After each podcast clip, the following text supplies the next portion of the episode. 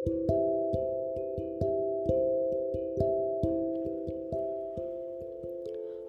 నేస్తాలు. తాతయ్య గారి మావయ్య గారి ఇంట్లో ఒక లాగు దయ్యం దూరిందంట. మరి దాని అదేంటో చూద్దామా? అనగా అనగా ఒక ఊరు. ఆ ఊళ్ళో ఒక తల్లి కొడుకు ఉన్నారు. తండ్రి చనిపోయి నాలుగు సంవత్సరాలైంది. మంచి గౌరవంగా పెరిగిన కారణం చేత కొంచెము దూరపు ఊరైన స్థితివంతుల బిడ్డనే కొడుక్కి వివాహం చేసింది. అతని పేరు పరాంకుశం. అయినా అతనిని స్నేహితులందరూ తాతయ్య అని పిలుస్తారు. ఇక మన తాతయ్య చిన్నవాడు కాబట్టి స్నేహితులతోనే తిరగటం వారితోనే భోజనం చేయటం వారితోనే కలిసి నిద్రపోవటం ఇట్లా చేస్తూ ఉండేవాడు. సంవత్సరం అయింది పెళ్ళై. మామగారు అల్లుణ్ణి పండక్కు తీసుకెళ్దామని వచ్చారు. కానీ స్నేహితులను వదిలి వెళ్ళటం మన తాతయ్యకి ఇష్టం లేదు. ఇక మామగారి బలవంతం చేత వెళ్ళక తప్పింది కాదు.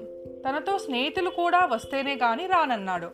అందుకని వారిని కూడా మామగారు తీసుకొని బయలుదేరారు. సరే ఇంకేం? అల్లుడు వచ్చాడు కదా అని మామగారింట్లో పంచభక్ష పరమాన్నాలు నవకాయ పిండి వంటలతో ఆ రోజు మధ్యాహ్నం భోజనం జరిగింది. మధ్యాహ్నం భోజనాలు ఆలస్యం అవటం చేత మాకు ఆకలి అవటం లేదని స్నేహితులు రాత్రి భోజనం మానివేశారు.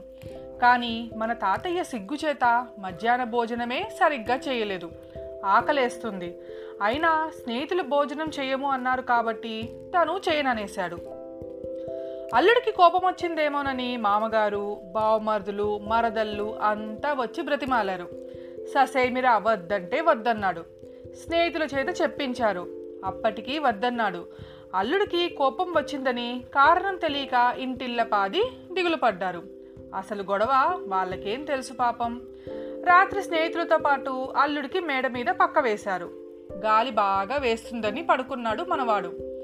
నిద్ర పడితేగా ఒక మూల కడుపు కాలుతోంది. ఏం చేస్తాడు? ఒక రాత్రి వేళ స్నేహితుల్ని లేపాడు. అరే ఇవాళ మీరు కడుపు నిండా భోజనం చేశారే కానీ నా సంగతి మీకు తెలుసు కదా. ఆకలి మండిపోతుందిరా. నిద్ర పట్టడం లేదు. ఏం చేయను అన్నాడు. పాపం వాళ్ళకి ఏం తోచలేదు. అటు ఇటు చూస్తే ఆ వంటిల్లు మండువా ఇల్లు. అందువల్ల మండువా గొట్టం ద్వారా వంటగది ఇంట్లోకి దూరి దిగవచ్చు. కానీ రావటం? చివరికి ఆలోచించి మనవాడి స్నేహితులు వాళ్ళ కండువాలన్నీ ఒకదానికొకటి ముడేసి తాతయ్య నడుముకి కట్టారు. ఒరే నిన్ను ఈ విధంగా మండువా గొట్టం ద్వారా వంటింట్లోకి దింపుతాం. బాగా నీకు కావాల్సినవన్నీ వడ్డించుకు తిను. తినటం అవ్వగానే లాగు అని అను. మళ్ళీ నిన్ను పైకి లాగేస్తాం అన్నారు. తరువాత తాతయ్యను వంటింట్లోకి దింపారు. ఆకలి బాగా వేస్తుందేమో తనకు. కావాల్సినవన్నీ వడ్డించుకు తిని ఒక గంట సేపటికి ఎలాగైతేనే లాగు అని పిలిచాడు తాతయ్య. లాగేదెవరు?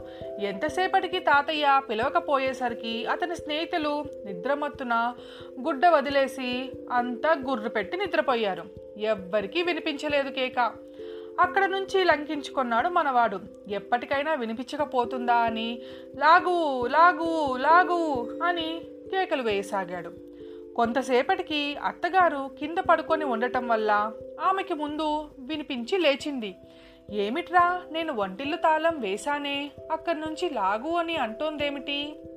అని కంగారు పడి భర్తను లేపి ఏమండోయ్ మన వంటింట్లో రాత్రి తాళం వేశాను. కానీ అందులో నుంచి ఇప్పుడు ఏదో లాగు లాగు అని అంటోంది.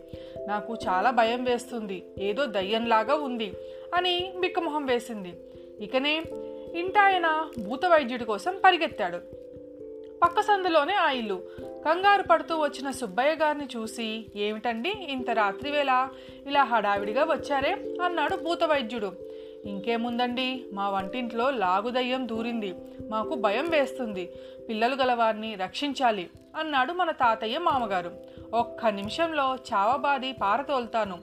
నన్ను మీసాలు దువ్వి బయలుదేరాడు. కావాల్సిన సామాగ్రి అంతా పట్టుకొని భూత వైద్యుడు ఇంటిల్లిపాది లేచి కంగారు పడుతున్నారు. ఏం జరుగుతుందో అని.